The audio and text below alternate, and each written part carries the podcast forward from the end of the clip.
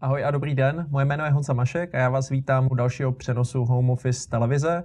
Uh, televize, která uh, se snaží být podstatě oboustranná televize, která je biznisová, která reaguje na vaše témata. Já možná než začnu, tak bych udělal rád uh, takové summary toho, co už jsme v minulosti uh, společně viděli, zažili, nebo na co se můžete, uh, co si můžete vlastně ze záznamu pustit. Začali jsme zhruba před měsícem, 19.3. jsme se podívali na tady tuhle tu celou věc s Radkem Bavouchem, uh, trošku z psychologického hlediska, trochu jsme uklidňovali situaci. Potom jste si vyžádali téma práce na dálku, které kterou jsme bravurně zvládli s Petrem Márou a Filipem Dřímalkou. Nějakým způsobem jsme se dotkli učení v této době a v době, která bude nadcházet, tak bude určitě důležité se nějakým způsobem naučit nové dovednosti, nové skily. Takže jsme učení probrali s Ditou Příkrylovou a Tomášem Hrudou. Dále jste si vyžádali téma kritické myšlení, o tom, kde a jak brát informace, pohovořili Petr Koupský a Josef Šlerka. Dotkli jsme se také rodinných vztahů, výchovy, jakým způsobem fungovat s Vrátěou Hláskem a s Bobem Kartouzem. Potom už jsme se dostali na téma firmní kultury, jak by firmy v podstatě měly reagovat. Firmní kultura pod tlakem se jmenoval ten, ten přenos, v kterém vystoupil Tomáš Ervin Dombrovský, Michal Schreier a Petr Skondrojanis. A potom jsme se podívali na to, jakým způsobem krizi zvládat z hlediska fyzického a psychického zdraví, kde vystoupili tři Martin Ruman, eh, Jan Benda a Bára Janáčková. S Jánem Košturakem jsme se podívali na nový svět a inovace a, naposledy jsme s docentem Konvalinkou se podívali vlastně na to, eh, jakým způsobem ta situace eh, je z pohledu virologie, z pohledu biochemie, z pohledu vlastně vývoje léku a toho léku samotného. Takže eh, pokud chcete, tak tyhle ty všechny eh, přenosy jste schopni najít na webových stránkách www.homeoffice.tv. Najdete tam nejenom přenosy, ale pokud se zaregistrujete, tak to je další věc, která, kterou bychom chtěli v podstatě jít a kterou bychom chtěli posilovat, že my nechceme, aby se, abyste se vlastně, ať už vy nebo vaše, vaše týmy eh, na ty věci dívali jenom jako na přednášku, abyste se jenom díky tomu eh, inspirovali. My bychom chtěli, abyste co nejvíce věcí protavili do praxe. A proto vlastně ke každému přenosu se snažíme udělat eh, jakýsi pracovní list, jakousi metodiku, kde jsou i úkoly, takzvané questy, které vám pomohou v té problematice jít daleko, daleko víc do hloubky a v podstatě zažít si některé věci na vlastní kůži. Takže určitě stáhněte stáhně, eh, zaregistrujte se na www.homeoffice.tv.cz a ty metodiky uh, budete, mít, budete mít k dispozici. Vy můžete ovlivnit tenhle ten přenos i vaš, vašimi dotazy. To znamená, vezměte si prosím teďka váš mobilní telefon a zadejte www.slidu.com a hashtag Home Office televize a díky tomu jste schopni pokládat dotazy. My tradičně už máme pro vás připravenou soutěž, Eh, pro tři z vás, 10., 20. a 30., kteří vlastně zareagují na naší anketní otázku, kterou tady tohleto celé začínáme. Ta anketní otázka je dneska, jak dlouho si myslíte, že za jak dlouho se vrátíme do vlastně do normálního stavu, který byl před krizí. A máme tam několik variant, od nějakých tří měsíců do 18 měsíců a více. Ano, už režie ukazuje, jakým způsobem to tam vlastně skáče. To znamená, prosím, dejte nám vědět, co si, co si vlastně o té, co si vlastně o té situaci myslíte. Pokud nám zanecháte eh, jméno a e-mail, eh, který vidíme jenom my, tak eh, máte možnost v podstatě dostat tady tuhle tu nádhernou velkou krabici plnou dobrého zdraví a přijde vám, přijde vám poštou. Takže pokud nám necháte jméno a e-mail, určitě, určitě se zařazujete do, do tady téhleté soutěže. Eh, jinak eh, pro ostatní, pokud chcete jenom položit dotaz, tak budeme, budeme moc rádi. No a já si uh, už vlastně uvedu to dnešní téma. My jsme dlouho přemýšleli a, a vy jste si hodně moc psali o tom, jakým způsobem funguje ekonomika, jakým způsobem funguje průmysl, uh, jak, vlastně, jak, vlastně ty věci, jak vlastně ty věci dobře popsat. No a uh, my, když jsme přemýšleli, tak jsme si pozvali dva, podle mě, velmi, velmi fundované hosty. Tím prvním je docent Filip Matějka, Filip je člověk, který přednáší v rámci CERGE. Je to, je to ekonom, který je vlastně hodnocen jako jeden z nejtalentovanějších ekonomů nejenom tady v této zemi. Je to člověk, který je fyzik, má vlastně doktorát z aplikované matematiky z Princetonu a je to člověk, který opravdu se věnuje nejenom té, té jedné bublině, ale má, jako, má, má celkem velký přesah k tomu, jak ty věci vykládat, jak je vlastně jako pro, proložit do nějakého společenského, do nějakého společenského vě, uh, života, uh, do, do života lidí. Uh, taky vlastně se je, je členem krizového štábu, o, o čem budeme vykládat taky. Tak to je, to je docent Filip Matějka a druhým hostem, kterého jsem si pozval, je Radek Špicar. Radek je, Radek je podnikatel, uh, vystudoval taky Cambridge, uh, člověk, který je viceprezident Svazu průmyslu a dopravy, uh, přednáší uh, takže a, a oba dva teda mají společného to, že jsou to takový renesanční lidé. Takže pánové, já vás tady vítám. Dobrý den. Dobrý den. Já, já jsem možná, já možná jsem u, mo, mohl uvést u Radka, že Radek si našel novou profesi, že se stal lazebníkem, protože včera už eh, bylo na LinkedInu vidět, že to nevydržel a že, že, si, že si musel holicím strojkem uh, už jako vlastně, uh, už se musel zkrášlit. Pánové, ta první otázka je taková rozehřívací. Chtěl jsem se jenom zeptat, uh, od doby začátku, od doby začátku krize, uh, jak se vlastně změnil ten váš život? Co teďka děláte, co jste předtím nedělali? Uh, tak a zkusím začít Filipem. Filipe, jak je to u vás? no, tak dobrý den všem ještě jednou a děkuji za milé uvedení. Tak můj život, tak teď mám kancelář na žehlícím stole, to tady, teda žehlícím prkně, to tady nevidíte, jsme pořád doma, jsme tady všichni s ženou, s dětma, je to takové intenzivní, teď všichni, stejně tak Radek taky, ale všichni moji kolegové, ostatní vědci a spousta lidí, dobrovolníků se snažíme pomáhat tady v té nové situaci, tak to je jiné, my Jinak, jak jste říkal, já jsem vědec, takže já často začnu projekt, za tři roky ho dokončím, pak mi pár profesorů někde zatleská, teď je potřeba pracovat úplně jiným způsobem. Máme spoustu telekonferencí denně, to rozhodnutí se musí dělat rychle a politici často stejně jedou rychleji, než co my jim třeba se snažíme doporučovat. Tím myslím, ono nakonec ta doporučení trvají, nebo ta realizace těch programů trvá dlouho, ale že prostě házejí, házejí nápady rychleji, než, než co my co, co my něco vhodného doporučujeme. Že je to hrozně rychlé, je to intenzivní, něčem stresující, ve spoustě věcech zajímavé. Radku, jak to, jak to je u tebe? Taky dobré ráno všem.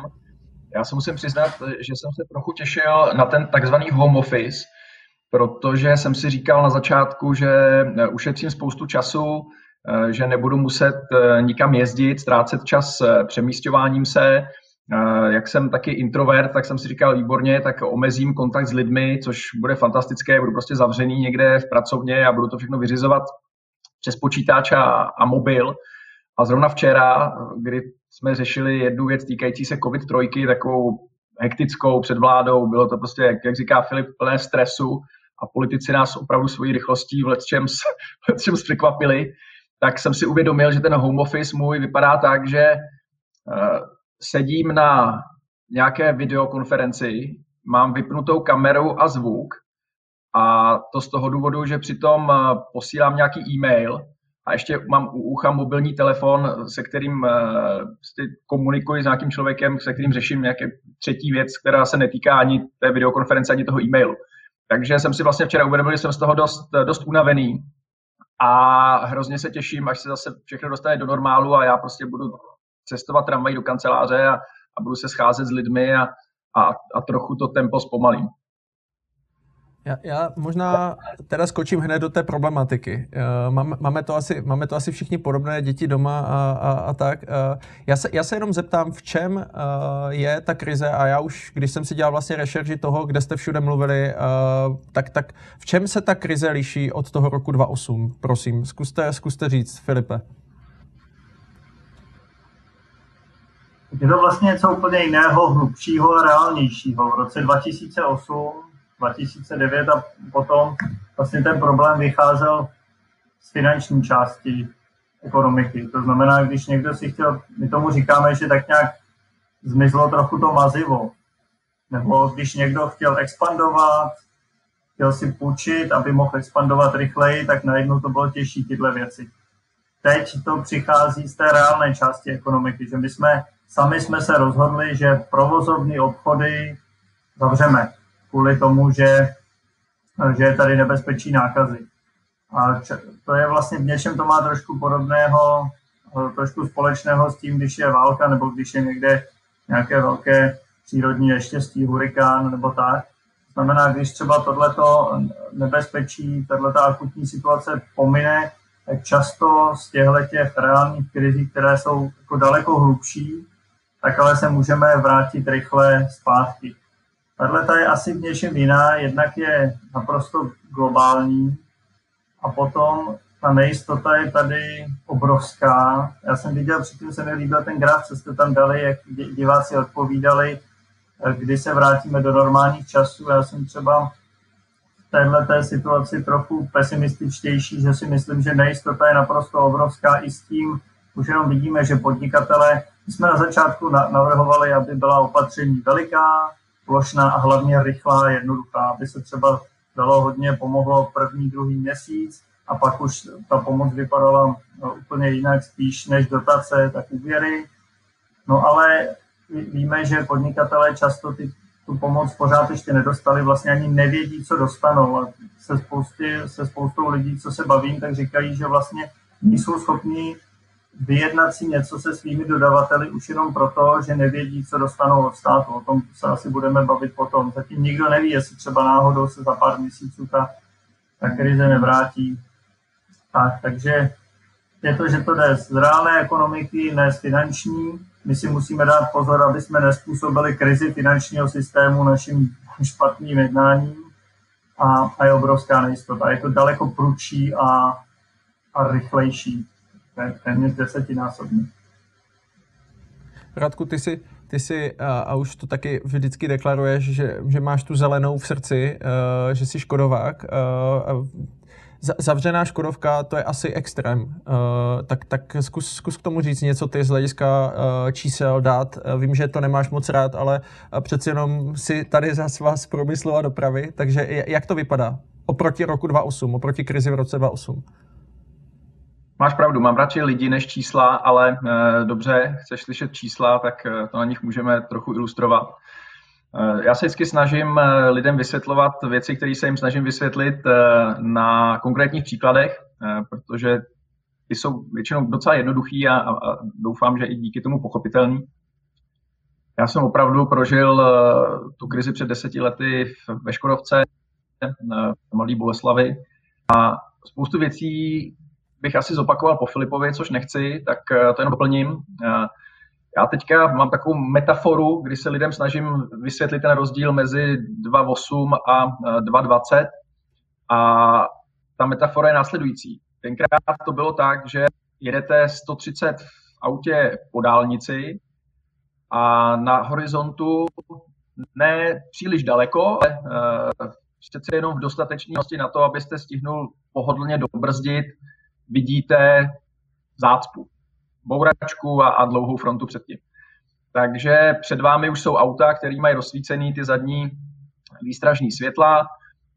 Vy poměrně rychle šlápnete na brzdu, zpomalíte, zařadíte se do té fronty, ale nestojíte na té dálnici. Ta fronta furt pomaličku jede dopředu takže ano, zdrží vás to, nepočítali jste s tím, ale pomaličku prostě jedete dopředu, po pravé straně uvidíte tu havárku a potom dalších x set metrů se to zrychluje, až se zase dostanete eh, na svých 130 po pár letech teda v našem případě. No a eh, teď to vypadá tak, že jedete po dálnici, máte teda 130 a tak, jak už vlastně Filip naznačoval, eh, tak pár desítek metrů před sebou vidíte zácpu, která se ale nehejbe. To znamená, jste rádi, když to vůbec dobrzdíte. A teďka tam stojíte, eh, je zima, eh, takže vy eh, spotřebováváte benzín na to, abyste si topili, aby to auto prostě fungovalo, abyste byli připraveni se zase rozjet, ale ono se to nerozjíždí. A to je ten hlavní problém. Ani nevíte vlastně, co se stalo vepředu pořádně. Jestli přijedou policajti s hasičem a se záchrankou, odklidějí to, za dvě hodiny nebo dva dny, stojí to, prostě všichni jsou nervózní a nikdo moc neví, kdy se to vlastně rozjede a vy budete moct se z té situace dostat. Takže tohle je opravdu nestrašně nepříjemná, nepříjemná věc. Škodovka stála i před těmi deseti lety, ale byly to takové plánované odstávky, to znamená, když se udržovala fabrika během, během letních prázdnin, tak se to protáhlo, rušily se pracovní pátky a tak dále. A teďka prostě stojí víc než měsíc, pokud se nepletu, ještě týden stát bude a je to jako totální standstill. Je to blackout té automobilky, což ta automobilka přežije, samozřejmě byť s velkýma ztrátama, ale nesmíte zapomínat, že na ní je navázaný obrovský dodavatelský řetězec, pro který to samozřejmě bude mnohem horší, protože to jsou malí a střední podniky. Ta Škodovka sama o sobě představuje 5% HDP eh, téhle země. On nemáte moc firm, který by třeba v Evropské unii představili 5% HDP země, ve který, eh, ve který fungují a 10% exportu, což je prostě strašně moc. A když má takhle velký problémy automotiv, který zaměstnává 155 tisíc lidí u nás, tak samozřejmě má pak velký problém celá ekonomika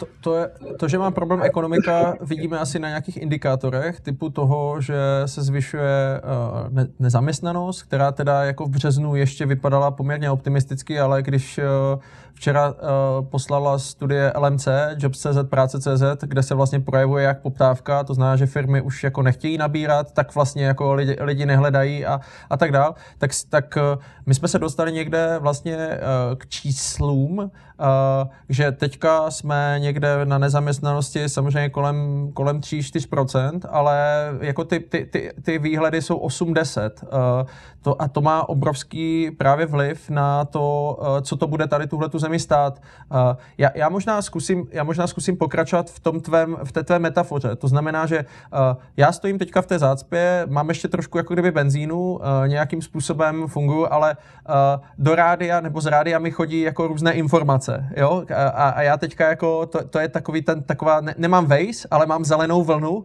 která je vždycky nějakým jako spožděním. Tak, takže, takže jenom jako, jenom jako vlastně přemýšlím a, a taky se nechci dostat do té situace a, a, a ten rozhovor vést s tím světem, že budeme vlastně říkat, tak tohle to se mělo udělat jinak, nebo to. Ale, ale prostě to je jako úplně totálně nová situace. To znamená, že uh, jak teďka vlastně vy byste postupovali a co radíte? Protože vy jste v těch orgánech, které mají teďka radit, a, aby k těm docházelo k těm, roz, k těm dobrým rozhodnutím. Filipe. Jo. No, tak ještě jeden z těch základních rozdílů je, že tenkrát před těmi deseti lety, nebo nechci více než deseti lety, trhy vlastně fungovaly. Znamená, všechny nebo spousta firm měla trošku problémy, některé měly větší problémy, ale pořád to bylo tak, že firmy, které byly zdravější a firmy, které měly, řekněme, lepší, poskytovaly lepší služby, lepší zboží, v té době vedlo, já jsem třeba teď byl oproti jiným ekonomům, řekněme, více proti, proti státním stavům a státním pomocem. Teď je ta situace úplně jiná. Teď to je, že najednou se ten svět úplně změnil, my jsme některá odvětví úplně zavřeli a vlastně ty trhy teď nefungují, že nám vůbec nepomáhají v tom rozhodovat, které služby a které zboží budou, budou podle současné situace užitečné za několik měsíců. Vezměte si restaurace. Restaurace může být úžasná, lidi do ní můžou strašně rádi chodit, ale protože je povinně zavřená, tak ten trh nám teď s tím vůbec nic, nic nepomůže. Takže my teď musíme, teď naopak vláda, stát obecně musí, musí pomoct, protože když se přetrhají ty zaměstnanecké a jiné ekonomické vazby, tak by to trvalo dlouho.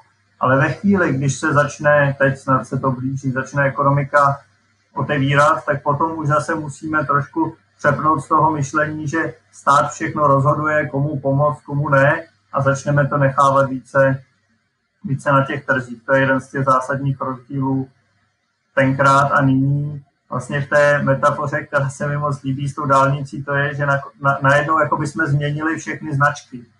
Že to, co jsme předtím, jak jsme byli zvyklí jet, tak teď se musí jet úplně jinak, možná ta silnice vypadá úplně jinak a proto trhy nefungují. Trhy nám nějak jako spravedlivě nerozhodnou, eh, která firma bude za půl roku ještě užitečná. A teď nevím, možná Honze, řekněte zbytek otázky, jsem se do... Uh, už si úplně nepamatuju, ne, jestli jsem vlastně odpověděl, co jste chtěl. Jde mi, jde mi vlastně o to a začal jsem, začal jsem i tou jako nezaměstnaností. To znamená, že eh, já když jsem, já když jsem se připravoval, tak v podstatě uh, díval, díval jsem se na to, že pokud se na Duben pracuje v podstatě s, nějakým, s nějakou maximalistickou variantou, že tady bude 8% nezaměstnaných, což se asi jako může stát, uh, tak, tak to bude mít jako obrovský dopad uh, až jako přes 40 miliard vlastně jako kdyby do rozpočtu. A uh, my se vlastně jako kdyby všichni bavíme o tom, že asi bychom měli teďka do té ekonomiky napumpovat nějaké peníze, což jako vy se asi shodujete, pánové. Uh, otázka je, slyšel jsem až, že to je 1 bilion korun, uh, pan, pan uh, vicepremiér Havlíček říká 500 miliard, už jako kdyby teďka si nějakým způsobem bude proplácet. Asi, Radku, tobě z toho vypadaly vlasy ohledně covidu-3 a tak dál. Jak, jak, to vlastně jako kdyby funguje a že ty firmy nemají ještě, že ty firmy nemají ještě ty, ty, ty peníze na svých účtech, ale kdo tohle to všechno zaplatí? Jak vlastně funguje ten mechanismus? To se zvýší daně, nebo jak, jak, jak, jak, jak, to, jak to vidíte? Jo, ty jste se zeptal na spoustu věcí najednou a já, já určitě zase zapomenu, takže za, začnu od začátku. Ta nezaměstnanost, my vlastně přesně nevíme, co se stane a teď to ví, víme, že ta rána je obrovská, nevíme, kolik to stoupne um, a ne, neví to nikdo, nevědí to ještě sami podnikatelé, protože vláda spoustu věcí oznámila, teď podnikatelé čekají. Ta pomoc, jak jsem říkal, teď je naprosto zásadní v to, že ve chvíli, když si myslíte, že takové to zavření ekonomiky trvá jenom měsíc, dva, tak ve chvíli, když by to stát pomohl udržet, financovat, poskytnout likviditu firmám, tak je možné, že by to těch několik týdnů přežili a potom, když se to otevře, tak bychom mohli víceméně jet normálně, což zatím vůbec není jisté, ale o tom se můžeme povídat dál. To je ta hlavní motivace, proč když jsou trhy zavřené, tak je potřeba pomoct a vlastně je levnější pomoc strašně moc. Teď se vyplatí pomoc, protože kdyby se to všechno rozlámalo, tak už je, a tím myslím, kdyby podnikatelé propustili zaměstnance, když dodavatelé přestanou dostávat platby od odběratelů, což se taky děje, tak potom už je jedno, jestli to trvá měsíc nebo dva, ve chvíli, když ten člověk je, člověk je propuštěný, tak pak se ta firma se zaměstnancem, to může trvat velmi dlouho, než se, než se najdou. Tak to, to je ten první. A právě my, my ty jak moc to skutečně vyskočí, to se teprve dozvíme. A ta nejistota je obrovská, to, je, to bude ten hlavní příštích několik měsíců. Zatímco teď byla podpora zaměstnanosti taková ta jako akutní, musíme pomoct třeba přes Kurzarbeit, tak příštích několik měsíců ten hlavní problém bude snižovat nejistotu a nějak pomoci s platební morálkou. Takže ta čísla mohou být i, mohou se držet nízko, ale pořád spousta zaměstnanců je víceméně na hraně. A kdyby se to udělalo špatně, tak to může tak to může vyskočit ještě daleko více. Teď, jak jste říkal, ten bilion korun, bilion korun sám o sobě není, není zas tak moc, ale si vždycky musím počítat ty nuly, kolik toho tam je, ale je to asi 20% HDP. E, to znamená, kdy, když si představíte, že u, u vás doma něco, něco vyrobíte za rok a pak si dvouměsíční, kolik je 20%, to je pětina, tak trošku víc než dva měsíce trošku víc než dva měsíce vašeho platu nebo té produkce si půjčíte. To není za stolik. My často spousta mladých rodin se zadluží přes hypotéku na několik let dopředu. A I často státy, které mají dluh přibližně 100% HDP, co, co vyrobí, to říkám zjednodušeně, co vyrobí za rok, tak pořád mají poměrně zdravé zadlužení. My máme jenom 30%. I když navýšíme o 20%, to znamená, půjčíme si ten bilion, tak pořád jsme úplně v pohodě v tom zadlužení. Takže tohle to vlastně nevadí, pokud se nám podaří tu ekonomiku úplně nezničit a pojedeme dál jakž takž rozumně. Ten velký problém spíš bude, nejde o, to, o tu velikost zadlužení, ale rychlost zadlužení. Bilion korun, jsem říkal, sám o sobě není zas, není zas tak strašně moc, i když se to jako nikdy nestalo, že bychom si to učili třeba během jednoho roku, ale problém je, že teď to možná budeme potřebovat za tři měsíce a není jasné, když si stát bude chtít půjčit takhle rychle, třeba 300 miliard korun měsíčně, jestli se, jestli se nám podaří si to od bank půjčit. Proto právě ta stabilita finančního sektoru je naprosto zásadní a je možné, že bude muset centrální banka pomoct. Zatím to vypadá, myslím, že stát zatím vydal dluhopisy za posledních pár týdnů asi za 100 miliard korun a nebyl vůbec žádný problém ty dluhopisy prodat a a půjčit si, to se časem může změnit. Ale jinak tohle si myslím, že není, není takový problém. Hlavní, náš cíl teď je, to, to bylo ten první měsíc, dva, ekonomiku nerozlámat, aby jsme potom mohli pokračovat dál. Problém je, že spousta, podle mě, víceméně tím směrem rozumných programů, které my jsme i s našimi kolegy třeba některé navrhovali, tak, tak vlastně pořád ještě úplně nefungují. Radek zmínil covid úvěr, téměř žádný podnikatel ještě neví, jestli ty peníze skutečně dostane nebo ne přes Kurzarbeit. Dvě třetiny žádostí byly vráceny, bylo to moc složité. Ty peníze jsou potřeba teď, je problém hlavně s likviditou, ne někomu navýšit bohatství. Teď, aby lidi mohli platit dalším lidem. A když ty peníze dostanou za několik měsíců, tak to bude úplně zbytečné. Já možná, já možná teďka dám slovo Radkovi. Radku, uh, ty, ty, uh, jako co teďka vlastně ty vidíš uh, na tom trhu? Ty máš spousty kontaktů s kapitány českého průmyslu, prostě ať už jsou to velké firmy nebo střední firmy a tak dál. My to může, můžeme rozdělit na, na poměrně hodně segmentů, ale uh, to, to, co říkal vlastně Filip, OK, tak bilion korun není problém si půjčit, protože máme jako stabilní ekonomiku zatím. Zatím to vypadá, že v podstatě jako kdyby banky jsou schopny jako tady na tohle reagovat, je to 20%, ale co znamená prostě pro podnikatele, který teďka momentálně, když to řeknu, pálí peníze uh, a vlastně ne, nemá, žádné, nemá žádné příjmy, uh, že vlastně dostane třeba tu pomoc s měsíčním, s dvouměsíčním spožděním. A, a, a co, se vlastně, co se vlastně teďka děje v těch firmách? Je to hrozně různý, velmi individuální. Eh, mě se na to novináři často ptají, jak dlouho ty firmy vydrží. Vydrží měsíc, vydrží dva, vydrží tři, vydrží čtyři, kdy začnou krachovat, kdy začnou propouštět. Eh, všem doporučuju, je to teda hloupý odkazovat na svůj Twitterový účet, ale všem doporučuju svůj Twitterový účet, kde jsem, a doporučuji důvodu, ne, že by byl tak geniální, ale eh, postoval jsem tam asi před 14 eh, dny takovou velmi hezkou tabulku JP Morgan, který udělal statistiku, jak dlouho vydrží který typ firmy bez prostředků. A tam se krásně ukazuje, a myslím si, že si to politici na začátku té krize příliš neuvědomovali, teď už jsme jim to snad eh, dokázali vysvětlit, že firmy jsou jako rodiny. Eh, to znamená, určitě ve svém okolí znáte rodinu, která s eh, absolutním výpadkem příjmů po dobu dvou měsíců přežije a přežije celkem bez problému, protože předtím vydělávala hodně, chovala se odpovědně, má našetřeno, a bude to pro ní nepříjemné, bude se muset uskromnit, ale přežije. Ale zároveň, a nevím, jak, jak ty nebo na, naši diváci, ale já, jak teď jezdím po celé České republice a povídám si s lidmi o Evropské unii a jezdím opravdu do takových eh, kultů naší země, eh, jako je třeba Orlová nebo, eh, nebo Až a podobně, Karlovarský kraj, tak se teď už znám s mnoha lidmi, kteří nevydrží ani měsíc bez příjmu kteří prostě mají svůj rodinný rozpočet naplánovaný na korunu přesně.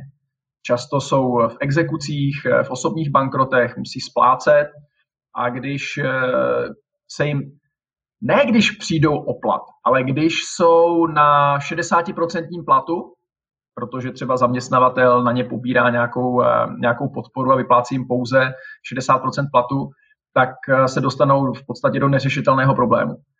A takhle jsou na tom firmy. Některé to přežijí měsíc, některé dva, ale z té tabulky JP Morgan celkem jasně vyplývá, že 3, 4, 5 měsíců, to už je opravdu velmi, zvlá, velmi unikátní a nepříliš eh, obvyklé, aby to firmy přežily.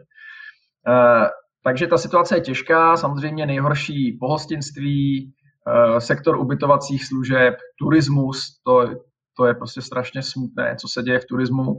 Bohužel je velmi tvrdě zasažený i automobilový průmysl, o tom už jsme, o tom už jsme hovořili. No ale zároveň je nutné říct, že jsou tady také firmy a sektory, kterým se daří velmi dobře. Moje vlastní firma je toho dobrým důkazem. Nám se teď v březnu a v dubnu v porovnání s minulým rokem daří mnohem lépe. Eh, podíváte-li se na to, jak jedou online nové firmy, farmaceutický průmysl, Linet, mého kamaráda Zbyňka eh, Frolíka je na tom fantasticky, nestíhají vyrábět, eh, schání lidi. Takže je to velmi, velmi různorodé, opravdu se dělí ta ekonomika na dvě části, na ty, kteří jsou tím velmi zasažení a trpí a na to máhá a kteří, kteří jedou. A když se s vládou bavíme o tom, co by měla dělat, tak abych zase použil tu svoji metaforu, zaprvé musí udělat něco pro to, aby to auto nespalovalo tolik benzínu, protože za chvilku mu dojde a pak se nerozjede, když se ta fronta před ním. A za druhé je, je potřeba jim doplňovat živiny té posádce, aby neumřela hladem a, a žízní. To znamená, Kurzarbeit je uh, omezení toho, aby tolik nekrvácela, aby nemusela na platech, když nemá žádné příjmy, uh, posílat ven tolik peněz. A na druhou stranu uh, ty úvěry uh, jsou ty živiny, které je potřeba do těch firm a doufejme, že krátkodobě dostat. Ale jak to vypadá s covidem 1, 2, 3 včera schváleným a stále ještě ani neschváleným COVID plus přes EGAP, o tom už hovořil Filip a tam to spoždění je prostě obrovský problém pro všechny. Uh, tak já ještě, zkusím, já, já ještě zkusím se zeptat, v čem je ten problém tak velký, protože když jsem vlastně se připravoval, tak uh, jsem viděl rozdíl mezi tím, že třeba uh, v okolních zemích uh, ty firmy už vlastně jako kdyby ty dotace mají jako na svých účtech, naše firmy je tam ještě nemají, tak, tak uh, co tady tohle to vlastně způsobuje? Způsobí to to, že vlastně naše vysáté a zesláblé firmy někdo tady skoupí? Co, co se může stát? To spoždění je způsobené asi hodně neexistencí digitalizace státní zprávy. Asi pamatuju už před třemi nebo skoro čtyřmi týdny, týdny kamarádi mi říkali, když měli firmu v Británii nebo ve Švýcarsku, za dvě minuty vyplní formulář, druhý den mají na svém účtě peníze třeba desetinu tržeb loňského roku a když tam v tom formuláři lžou, tak dodatečně jim ta vláda ty peníze, peníze vezme. A teď, co se může stát, tak, tak může se stát samozřejmě, když podnikatelé nemají na placení mest, tak i když si myslí, že dlouhodobě by zase na tom zaměstnanci vydělali, to znamená jednak oni, jednak pro toho zaměstnance by to bylo dobré pro celou společnost, tak ve chvíli, když nemají likviditu, tak musí ty zaměstnance propustit a, a, a už se to někdy nedá dohromady zpátky. Může to být tak, že, že potom je někdo skoupí, to by nakonec jako pro tu společnost bylo lepší řešení, než kdyby, kdyby to celé zmizlo. Zase několik kamarádek, kamarádů ve finančních investičních společnostech, když mají teď hodně hotovosti a hodně likvidity, tak si velmi mnou ruce, tedy až asi řekněme do času před dvěma týdny, protože si mysleli, že budou kupovat levně. Nyní mi přijde, že úplně všichni čekají protože vláda něco řekla, že udělá, ale vlastně není úplně jasné, co přesně se stane. I když se ohlásí nějaký větší program, tak se pak zjistí, že tam jsou nějaké podmínky, ale kdo to nesplňuje. Eh, vím, že spousta podnikatelů se chtěla dohodnout eh, s majiteli svých provozoven, které si pronajímají. Nyní úplně není jasné, jestli nájmy se budou muset platit nebo nebudou muset platit.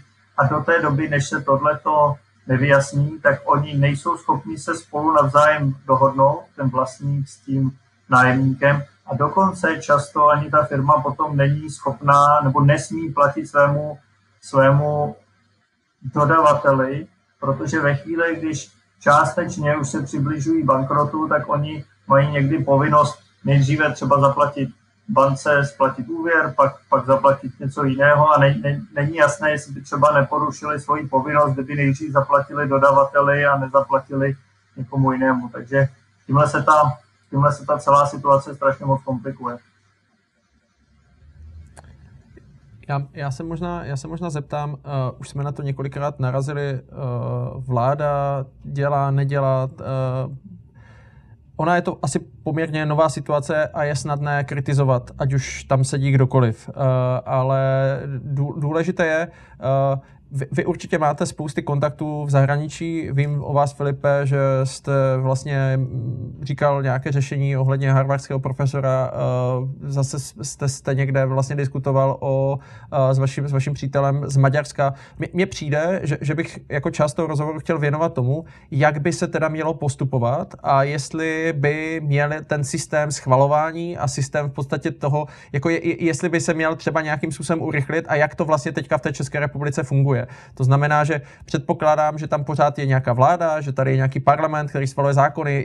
Jak, to vlastně uh, předpokládám, že poslouchají chytré lidi, jako jste vy, a, jako jsou uh, lidi, kteří uh, jsou odborníci na pandemie, ale, ale vůbec si vlastně nedokážu představit, jakým způsobem tady k tomuhle tomu jako dochází. Zkuste mě trošku zasvětit do téhle problematiky. Radku, třeba teďka začnu u tebe.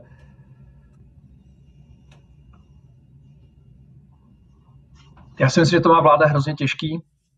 Eh, my jsme s nima v podstatě, musím říct, v každodenním kontaktu a když vidíte, eh, jak často musí rozhodovat o jak vážných věcech eh, s dalekosáhlými důsledky, v jakém tempu pracují, jak se to na ně valí, tak musím říct, že mám jako pro spoustu těch chyb, které udělali, nebo které dělají a které možná ještě udělají poměrně dost velké pochopení.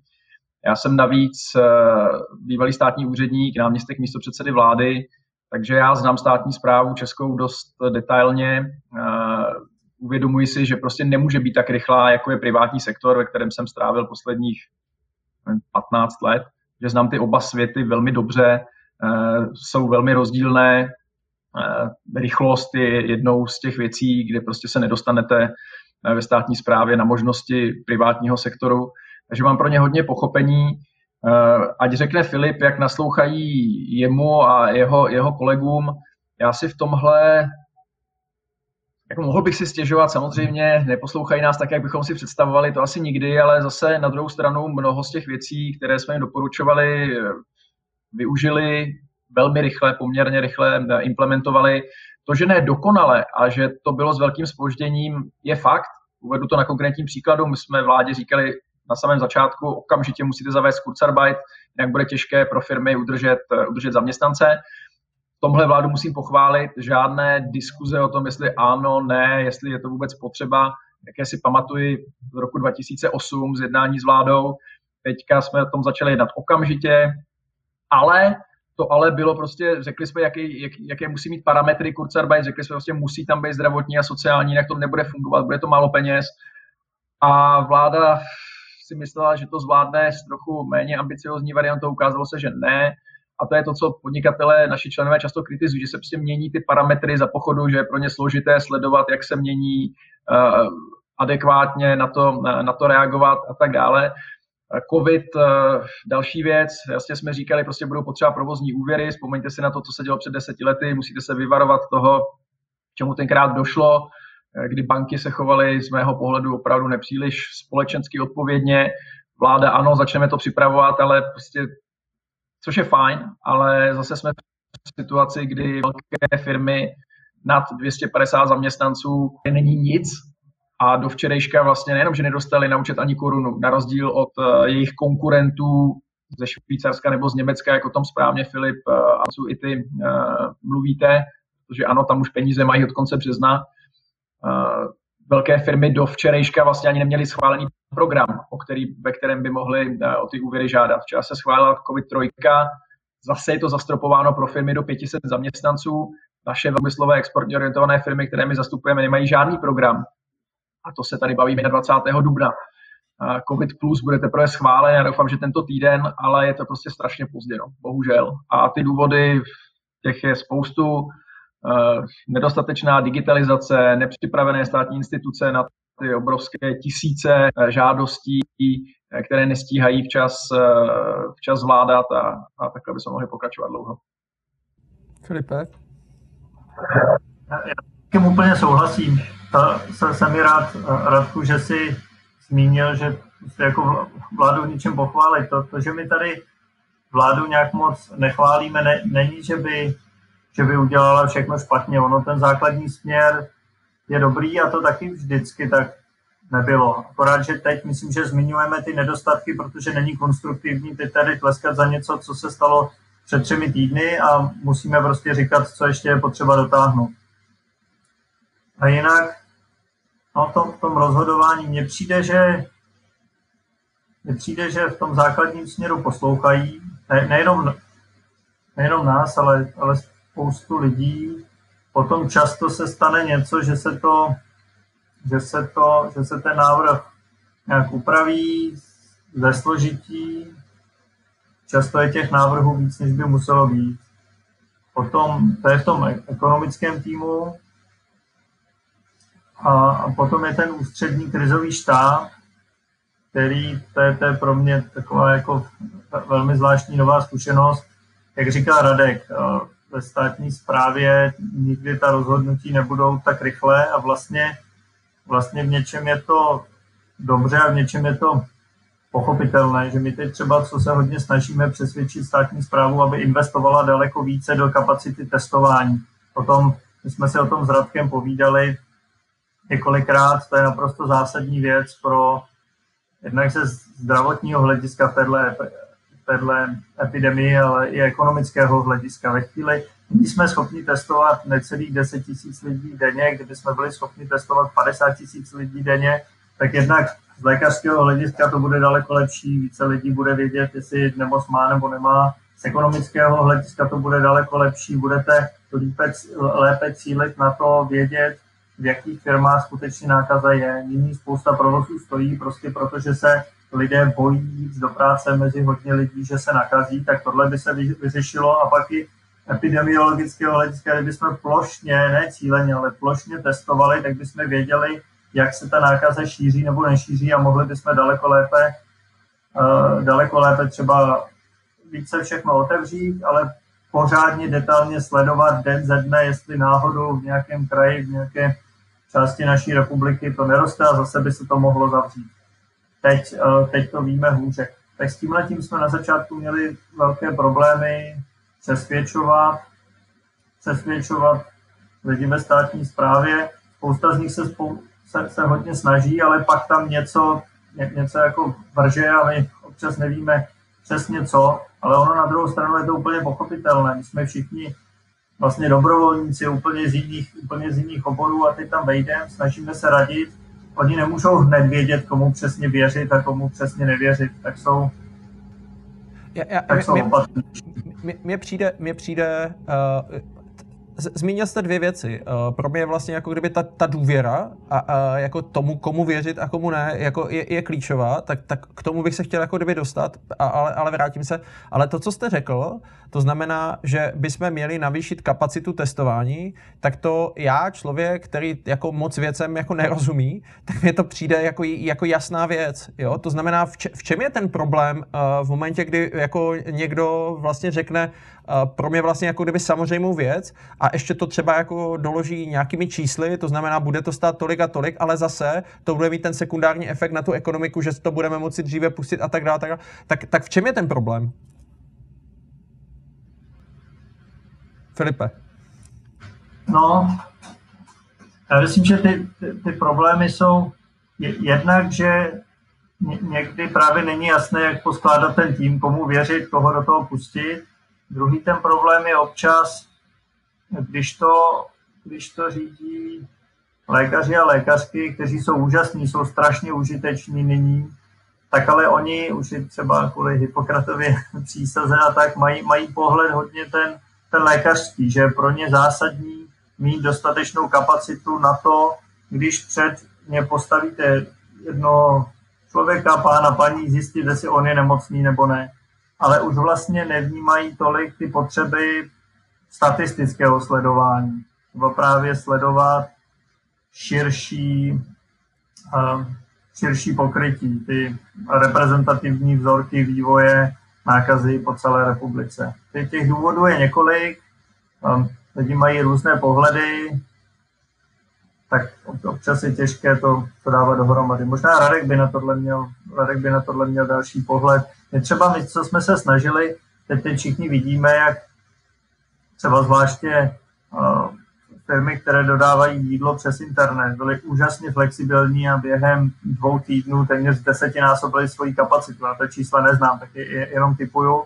Tak my jsme chtěli, aby něco podobného se stalo s kapacitou testování, ale museli by tam přijít jenom vědci, kteří radí, uh, státní zpráva, která ví, jak ty věci organizovat a koordinovat. Ale tyhle věci, prostě lidi, kteří jsou z biznisu, podnikatelé, kteří dělají startupy, ty vědí, jak postavit, postavit uh, užitečnou funkční věc velmi rychle a, a, a, a má všechny ty prvky, co, co má mít. To my vůbec netušíme, takže musí se tam tyhle ty lidi pustit a to se, to se zatím úplně nedělo, ale, ale zdá se, že se to zlepšuje.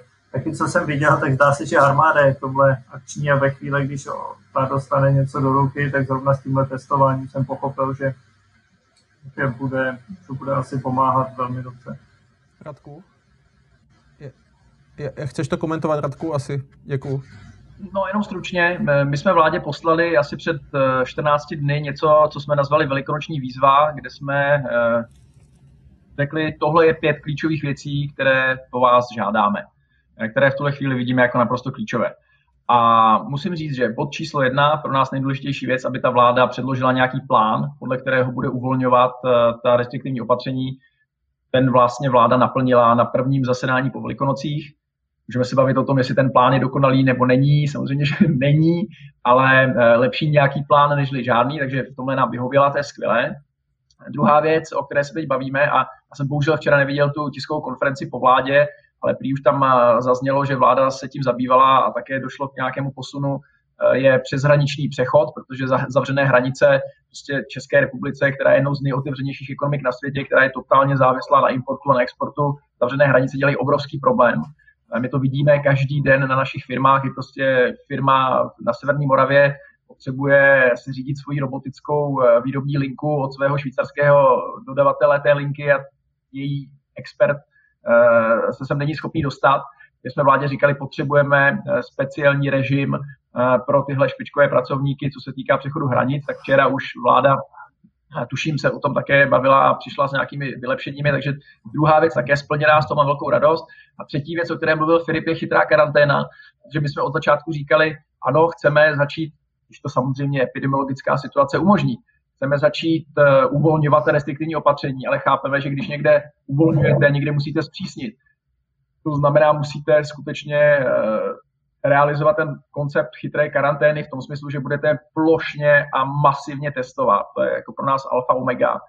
Eh, budete dohledávat ty lidi, budete upozorňovat lidi, kteří s nimi přišli do kontaktu, budete hlídat, že eh, jsou v karanténě, když, když jsou nakažení a tak dále. A tam bohužel tady mám zatím pocit, eh, že ta vláda netáhne úplně za jeden pro vás, což je pro nás velmi nepříjemné. Se obáváme toho, že kdyby teď, jak to vlastně vypadá dobře, a začíná, se, začíná nám klesat počet nakažených a ekonomika se začíná nadechovat a restriktivní opatření se začínají uvolňovat, tak kdyby jsme tu chytrou karanténu nezvládli, tak bychom zase se mohli dostat do situace nějakého reverzu, kdy se to zase může začít zhoršovat ta situace a politiky to povede se k tomu, aby restriktivní opatření začaly znovu zavádět a to by samozřejmě pro nás bylo velmi nepříjemné. Takže chytrá karanténa pro nás teďka vlastně důležitá věc a, a budeme, budeme vládu tlačit k tomu, aby v tom byla aktivnější. Já se vlastně, já se vlastně chci uh, dostat k těm, uh, k tomu tvrzení, uh, o kterém i mluvil Filip, a to je to, že jak se díváte vlastně na tvrzení, že ty důsledky toho ekonomického dopadu budou daleko, daleko horší, než ten dopad té samotné nákazy. Jo, a teď vlastně beru, a to jsou asi, to je asi ta, ta Sofína volba, kdy já tady na jedné straně mám vlastně životy lidí a tady na druhé straně mám taky životy lidí, ale vlastně jako, jako trošku, trošku v jiném, trošku jiném tom. Tak Filipe, určitě. Jo, eh, já, jenom, já jsem to asi neříkal přesně takhle, ne? Ne, ne, ne, ne, ne, vy jste to neřekl, vy jste, eh, já, já jsem jenom reagoval na to, že vlastně v tom krizovém, eh, v tom ústředním krizovém štábu jsou i lékaři, kteří vlastně jako mají jiný pohled než vy jako ekonomové. To znamená, že tam se asi do, do, dochází vlastně k diskuzím tohohle toho typu. Tak, tak, tak jenom na to chci navázat. Jo, také. Já, já myslím, že většina lidí si uvědomuje, že ty dopady jsou jednak zdravotní, jednak ekonomické, ale ty ekonomické potom se promítají i do těch zdravotních. Ve chvíli, když nemáme peníze na léky, nemáme peníze na zdravotnické přístroje, když teď třeba eh, ignorujeme všechny preventivní prohlídky, tak to také ovlivňuje zdraví. Víme, že vždycky v recesích umí, umírá prostě o tisíce lidí více prostě kvůli stresu, spousty dalším, spousty dalším věcem. A co, co je ale pravda, je, že jednak jsou tady nějaké zdravotní důsledky, které jsou naprosto zásadní a je potřeba určitě zajistit, aby ta epidemie nevyrostla nad kapacitu zdravotnického systému, protože víme, že potom to, to procento umírajících z nakažených by bylo daleko vyšší, ale je potřeba koukat i na ty ekonomické dopady, protože ty se dlouhodobě do toho zdraví také strašně moc promítají. A ta ekonomická rána je, je veliká. Radku, chceš to nějak za sebe komentovat? Mm, tohle je, je hrozně těžké téma a když jsem říkal na začátku, že vůbec nezávidím politikům jejich práci v téhle době, tak eh, tohle je jedna z těch, eh, jedna z těch věcí.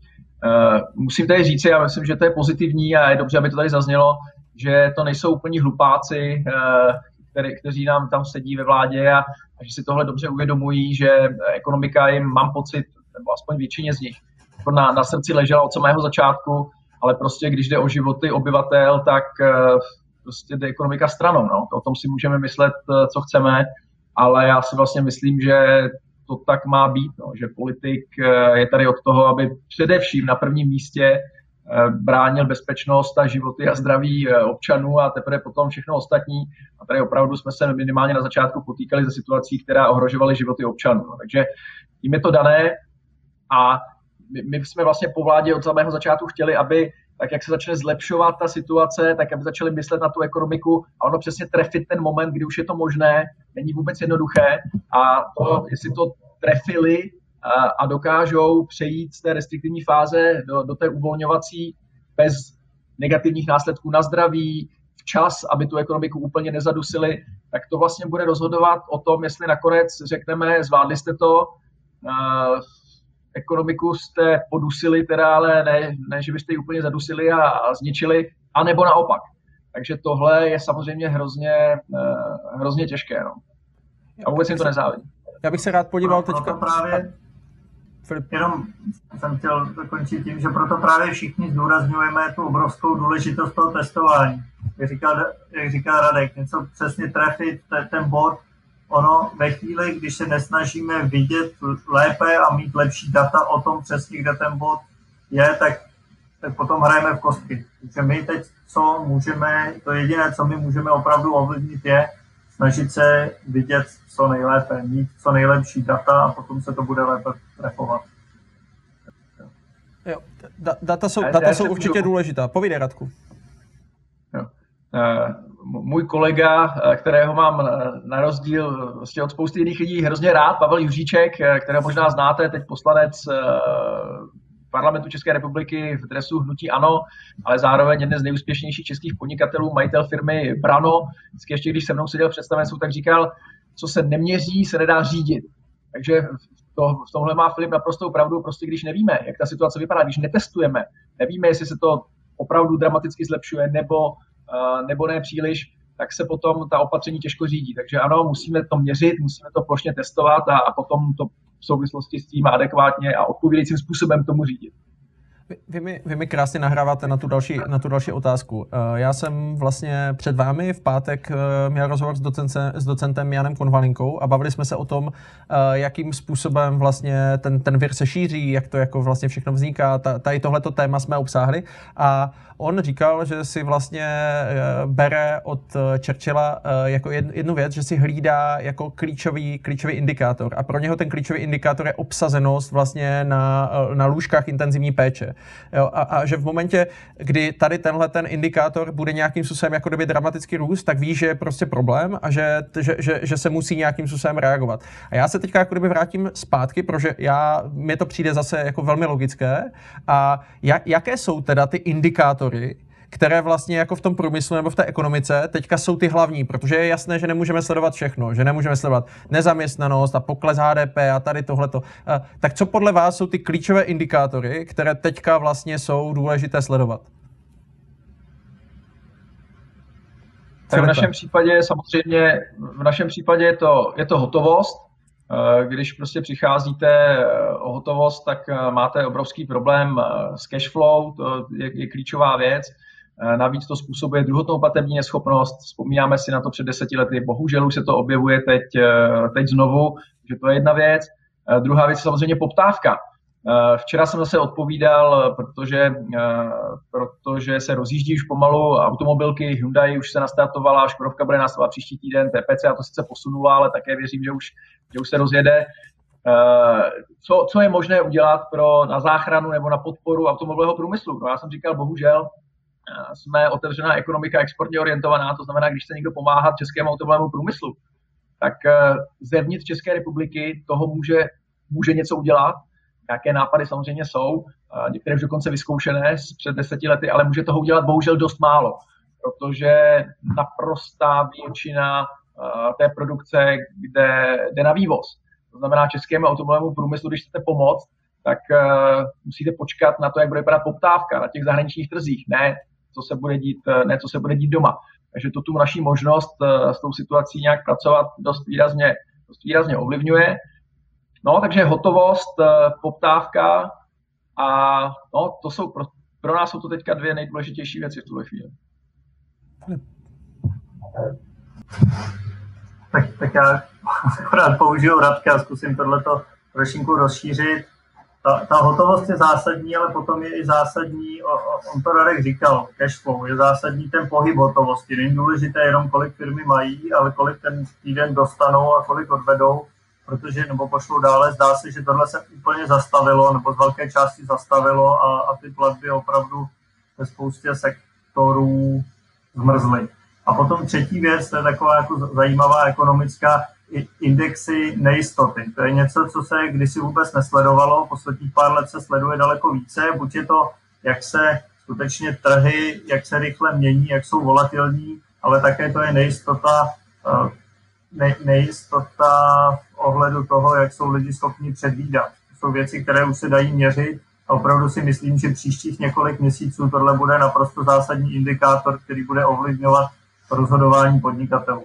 A potom ty indikátory, jak jste zmiňoval pana docenta Konvalinku, pan Honza Konvalinka, ještě bych chtěl zdůraznit, že myslím, že jeden z hrdinů té současné krize, že toho dělá strašně moc, třeba i toho testování se hrozně tam angažuje a, a jedna ze zásadních osob, jestli se to povede, tak to bude z velké části jeho zásluha. Tak tam říkal právě ta naplněnost eh, lůžek, což je to, co jsme mluvili o tom před chvílí, právě to, jak jsme blízko té kapacitě, kapacitě zdravotnického systému, nebo to je část toho. Pak my ještě nevíme vlastně přesně, jaká je smrtnost, my nevíme ještě, když třeba i takové věci, když někdo onemocní, jestli potom získá protilátky. Takže potom, když se budou lidi vracet do práce, třeba i potom, když už s nákazou přišli do styku, tak kolik z nich má protilátky a tak takovéhle věci budou taky zásadní. Takže my budeme sledovat ty ekonomické ukazatele, ale potom ty epidemiologické jsou úplně stejně důležité, ně, něčem důležitější, jak říká Radek. Prostě životy jsou to první, ale budou interagovat a zásadně ovlivňovat i ekonomické. Dotkli jste se poptávky, dotkli jste se o tom, že česká ekonomika je exportní ekonomikou a my teďka jako můžeme sledovat to za A, jak země různě přistoupily eh, k tomu, k tomu řešení té současné situace a za B, co se děje na těch zahraničních trzích. A eh, mě, mě třeba eh, hodně zajímá váš názor na to, co se teďka děje vlastně ve Spojených státech, což je jako tahounem prostě globální ekonomiky, protože jak vy jste, Filipe, úplně na, na začátku řekl, tak tohle to je globální problém, to není problém prostě nějakého, nějakého jako výseku. To znamená, že eh, počty nezaměstnaných prostě v, ve Spojených státech, kde samozřejmě ten systém té ochrany eh, těch, těch, těch zaměstnanců je, je jako někde úplně jinde, eh, takže tam to jako jde, snadno, ale přeci jenom jsou to prostě jako řády, řády nárůstu, jo? 100 tisíc versus milion nebo, nebo 6 milionů, kolik, kolik tam jako je, je, je úplně jako, to je diametrálně odlišné číslo. To znamená, že v momentě, kdy ty trhy ne, nebu, nebude tam ta poptávka, tak, tak, tak, tak to samozřejmě dolehne i na naše české firmy. Tak tak, eh, tak co s tím? Eh, jak se na tady tohle díváte z hlediska i globálního vlastně kontextu? Jeden z důvodů, proč já obávám, že to celé bude trvat trochu déle, že tam, je, že tam bude i, teď, teď se vracím k tomu grafu na začátku, jak, jak eh, vážení diváci tam, tam vyplňovali, že myslím, že to bude interagovat i s politikou. U nás naštěstí jsou volby až za roka půl asi, v Americe jsou volby v listopadu a myslím si, že Donald Trump spoustu rozhodnutí, co dělá, tak, tak dělá i e, s přemýšlením, jak to bude ovlivňovat, jak to bude ovlivňovat tyhle ty věci. Takže se obávám, že tam se leco může ještě protáhnout. On teď bude tlačit spíše na otevírání, ale vůbec není jasné, jestli, jestli to nebude až moc, až moc agresivní. A jak říkáte, Honzo, USA bude ten naprosto zásadní hráč, bude to, jak dopadne USA, tak to bude ovlivňovat, ovlivňovat naprosto zásadně, naprosto zásadně celý svět. Táňa Lemon, CEO Google, ta, ta o tomhle vždycky povídá, že, že dlouhodobý, dlouhodobý vývoj bude naprosto zásadně ovlivněn tím, jak to vypadá v USA a, a tam zdá se, se to rozjelo více než jinde a také není úplně jasné, jestli vláda zareaguje naprosto ideálně. Ona na začátku tam oznámila daleko větší balíček pomoci než u nás.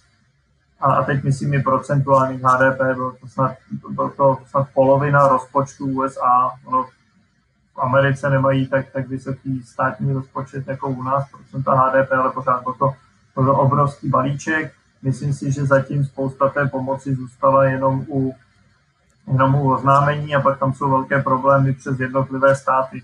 Že Trump třeba neúplně rád pomáhá New Yorku a Kalifornii, protože teď můžeme spekulovat, ale les, kdo říká, že to je tím, že to jsou demokratické státy a stejně ví, že tam, myslím demokratické, to jsou státy ovládané demokraty a že ví, že tam stejně nikdy nevyhraje a, a, a rů, různé jednotlivé státy se tam, se tam lece jak hádají. Takže na USA bude rozhodně hodně záležet. Rádku, jak to, jak to vnímáš ty i třeba v kontextu toho, že když uh, prezident oznámí to, že rok prostě budou zavřené hranice a tak dál, tak to asi, ne, to asi není úplně, úplně šťastné teďka.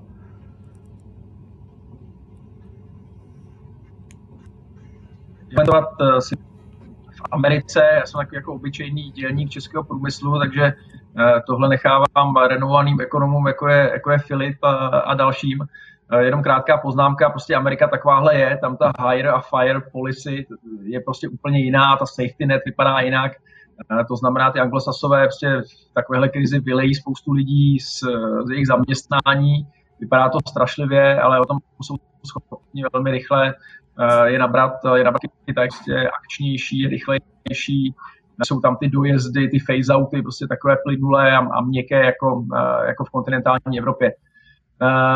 Jestli se ptal na rok zavřené hranice, no tak eh, to je samozřejmě obrovský problém. Pro nás uzavřené hranice obecně jsou problémem a tady si třeba myslím, že eh, má biznis obrovskou společenskou odpovědnost říkat, eh, říkat tohle veřejně. Protože když se podíváte na průzkumy veřejného mínění, tak většina obyvatel, poměrně dost přes 50%, je naprosto spokojené s tím, že máme zavřené hranice.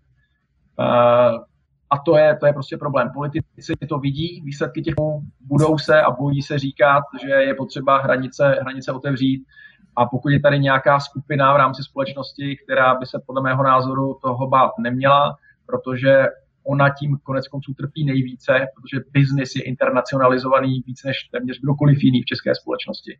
Tak jsme to my, my bychom to říkat měli, že prostě zavřené hranice nejsou v pořádku, nejsou normální a všichni chápeme, že se můžou otvírat pouze v souvislosti s epidemiologickou situací a vývojem té situace nejen u nás, ale především v zahraničí, ale že to prostě téma je a že je potřeba na tom hovořit a něco s tím dělat. Říkám, včera nám na vládě došlo, já to ještě musím nastudovat, ale nějaké zvolnění pro ty uh, mezifirní transfery, což pro nás bylo důležité, a my se budeme chtít i o dalším pokračování. Včera jsem se o tom uh, bavil s Tomášem Petříčkem, Eh, dlouze jsme to diskutovali, myslím si, že vláda připravuje eh, nějaké návrhy v téhle věci a to docela dobře promyšlené, komunikuje eh, o tom i s ostatními vládami soused, sousedních států, že spíš dřív než později se dočkáme nějakého zlepšení i v téhle situaci. Prostě zavřené hranice jsou problém.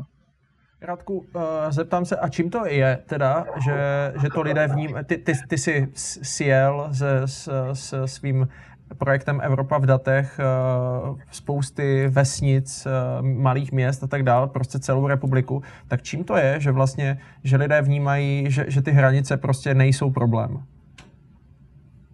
Jo. Je to úplně pochopitelné, je to vlastně jednoduché, jednoduše vysvětlitelné a já musím říct, že si ani nedivím. Prostě lidem, eh, když nějaké riziko přichází ze zahraničí, Česká republika obecně je prostě já tomu říkám a nějak pejorativně, že jsme zemí hobitů. My prostě žijeme v tom našem údolíčku, což odpovídá i geograficky, jsme chráněni těmi, těmi kopci a, a horami. A když se podíváte do naší historie, tak málo kdy přišlo ze zahraničí něco pozitivního. Většinou jsou to invaze, války, teď nemoci, předtím migranti, kterých se lidé báli během migrační krize. Takže lidé se prostě bojí toho, že ze zahraničí přichází nějaké větší riziko, než, než které existuje tady tom našem eh, hobitím eh, údolíčku, kde se nám žije tak dobře eh, a bezpečně a podle toho na to reagují. Ale to si můžete zkusit každý z vás, jak tahle reakce funguje. Většina z vás, nebo ty i Filip, žijete v Praze, tak si zajeďte na venkov a lidé, kteří vědí, že nejvíc nakažených je v Praze a když na ten venkov přijdete, tak uvidíte, jak se na vás budou, budou tvářit. Tak tohle je něco podobného. Mm-hmm. Já, já možná, uh, já, já, my, jsme tam, my jsme tam promítli ten graf, Filipe, jenom, jenom abyste, jenom, že, že, že se na něho trošičku odvoláváme, tak já možná ho komentuju. To znamená, že více než, více než uh, tady, že 40% lidí uh, si myslí, že to bude trvat 18 měsíců až více, než se vrátíme do toho normálního stavu. 17% 12 měsíců, 17% 9 měsíců, o 6 měsíců 25%. To znamená, že spíše je tam ta tendence toho, že to bude, že to bude vleklejší, že to bude vleklejší problém. Takže jenom, jenom tohleto, je, tohleto jsou zprávy, které nám dávají uh, naši posluchači a jenom připomínám, že uh, můžete pokládat dotazy právě skrz slajdu, že, že já, je, já je položím. Já se, já se možná teďka ještě zeptám, docent Konvalinka ještě hovořil o scénáři uh, a, a my se k němu vlastně jako kdyby i trošku vracíme, který se jmenuje jako tanec a kladivo, to znamená, že se uvolní, potom se zase zpřísní, uvolní, zase se zpřísní a tak dál. To, to znamená, uh, může to tady s námi být poměrně dlouho, tady tyhle ty vlastně jako kdyby restrikce. Jak vlastně se na to připravit, ať už jako běžný občan nebo jako firma, právě z, tohohle toho pohledu, dokud teda asi nebude, nebudeme mít lék? A nevím, jestli je to na mě, tak všichni, všichni se budeme víc zabezpečovat, Radek předtím tomu říkal zodpovědní, všichni budeme se snažit trošku teď víc šetřit, budou šetřit, budou šetřit firmy i, i, i domácnosti a hrozně moc by pomohlo, kdyby stát byl, ač je třeba to teď těžké, stát nemůže říct přesně, co bude dělat za půl roku, protože my nevíme, jaká ta situace bude za půl roku, ale Radek zmiňoval scénáře. Právě bylo by fajn, pokud se státu podaří třeba říct si něco takového, jako když se dostaneme do podobné situace, tak budeme mít tři základní programy, které budou mít přesně tyto parametry a takhle budeme pomáhat OSVČ, firmám, domácnostem. To je, to je tak to, to nejlepší, co teď můžeme udělat. Ono, zase se můžu vrátit k tomu testování, čím budeme mít přesnější a detailnější informace o tom, jak ta epidemie probíhá, tak ten, ten, to uzavírání, otevírání nebude vypadat takhle, ale když to mám přesné, tak to budu moct udělat velmi plynule. Že, že to bude, řekněme, nějaká nastavená úroveň toho otevírání a, a, a té, se, té, se budeme, té se budeme držet. Firmy se na to teď budou muset eh, připravit, protože samozřejmě naprosto klíčové pro ně bude zajistit, eh, zajistit ochranu zdraví svých zaměstnanců. To je teď obrovská výzva pro všechny, kterým se provozovny otvírají a autosalony včera nebo automobilky, které se, které se rozjíždí. Proto budou potřebovat, a, a samozřejmě potom zdraví zákazníků. To jsou dvě klíčové věci pro nás. A proto budeme potřebovat dvě věci. Budeme potřebovat rychlé testy a budeme je potřebovat v dostatečné množství, aby si mohl protestovat uh, své zaměstnance, když se objeví nákaza, abyste to opět nemusel celé zavřít a tak dále. Takže rychlo testy a tohle budeme potřebovat. Kdo s tím přijde na trh, tak uh, ten si vydělá hodně peněz a, a, a dobře, že si, je, že si je vydělá, když to dá k dispozici. No a za druhé ochranné pomůcky. Prostě my stále žijeme ve státě, kde není dost eh, ochranných pomůcek. Podívejte se na to, jak vypadají někteří zaměstnanci, jak jsou chráněni třeba v sociálních službách. A teď si představte, až začnou najíždět velké průmyslové podniky, které budou potřebovat ochranné pomůcky, tak to prostě bude obrovský problém a ta poptávka bude obrovská. To znamená, my v téhle chvíli velmi intenzivně jednáme s vládou o tom, eh, že tak, jak začnou se tlumit a ukončovat ty obrovské dodávky z toho čínského vzdušného, vzdušného mostu. Honza Hamáček mi říkal, že tuším ty smlouvy končí někdy 5. května, tak je potřeba už teďka velmi intenzivně pracovat na tom, aby zase byl phase-out těch čínských dodávek a byl tam phase-in těch domácích dodávek. A já si myslím, že tady je obrovský potenciál vlastně zabít několik much jednou ranou. Uh, za prvé podpořit tu ekonomiku tím, že to je, to je první moucha, podpořit tu ekonomiku tím, že budete odebírat z domácích zdrojů, to znamená, přestanete být závislí na zahraničních eh, vládách, které vám to můžou posílat, ale taky nemusí. a víc mohou zvyšovat cenu, tak jak vzrůstá poptávka po celém světě. Eh, podpoříte domácí výrobce, pomůžete ekonomice a zároveň, zároveň v tomhle prostě třeba v českých výrobcích nanotechnologi, nanotechnologických eh, eh, roušky, respirátory, eh, ochranné polomasky, skvělá práce ČV15 jsou tam dokonce máme, máme možnost podpořit export v téhle oblasti, ať se zabývá, což předpokládám, že začne, vytvářením nějakých strategických zásob a přemýšlením o tom, by měla mít jako nějakou stačnost a strategické zásoby, tak třeba by Česká republika nabídla uh, své nanotechnologie, roušky, respirátory uh, do toho celoevropského strategického balíčku, tak to by bylo prostě fantastické. Takže zabijete tři bouchy jednou ranou, snížíte nezávislost na zahraničí, podpoříte domácí ekonomiku, ještě to můžete vyvést, eh, vyvést na nějaký strategický takže tomu tomuhle by se teď vláda měla intenzivně věnovat. Já tady mám eh, otázku. Dobrý den, jak se bude chovat trh? Eh, bude docházet ke zdražení zboží a služeb, aby marže kryly ztráty, nebo budou ceny klesat a podniky půjdou po zvyšování obratu? Co myslíte, Filipe? Já nejdřív bych chtěl ještě zatleskat Radkovi, že naprosto souhlasím a moc se mi líbilo, co říkal. A teď ceny. S těmi cenami vlastně nikdo moc neví. Ono bude, ono je několik sil, které působí opačným směrem. Tak záleží třeba hodně, co udělá centrální banka. Jestliže centrální banka bude, bude s, tou, s tou reálnou krizí velmi pomáhat, tak, tak ceny mohou jít v dlouhodobém horizontu nahoru ve chvíli, když budou krachovat hlavně střední a malé podniky, bude se tím snižovat konkurence, tak kvůli tomu budou ceny také nahoru. A potom další důvod, proč ceny by mohly jít nahoru, je, že teď vlastně nikdo z nás moc nemá chuť a ani možnosti srovnávat ceny v, v různých obchodech. Často to je, že třeba když to děláme na internetu, tak to je něco jiného, ale ve chvíli, když to je něco, co se musí, musí kupovat fyzicky, jdete do konkrétního obchodu, zatímco předtím lidi třeba obcházeli několik obchodů, teď to nedělají, což ve finále ten trh, ten trh mění tak, že je méně konkurenční. Když, me, když méně kontrolujete ceny od různých, od různých prodejců, tak potom ceny půjdou nahoru, protože prodejci vědí, že ta cena není to zásadní. Co se naprosto jistě stane, jak teď příštích několik měsíců, kromě nejistoty, a to je s tím souvisí, bude naprosto zásadní věc, a ta platební, nenutně neschopnost, ale vůbec platební morálka, že si, že si podnikatelé nebudou navzájem platit, tak bude, kromě ceny, budou daleko důležitější nebo stejně důležité i jiné věci. A to právě, jestli platí jestli odběratel platí včas nebo ne, což zase bude trošku tu pozornost odebírat z cen a bude to, když někdo bude platit uh, brzo, tak, tak, uh, tak uh, to bude mus, tak vlastně bude moct třeba dostat nižší cenu díky tomu, ale tím chci říct, že bude vlastně důraz na cenu bude trošku nižší než předtím. Tak to je spousta sil, které budou působit vlastně směrem na to, že cena může být vysoká.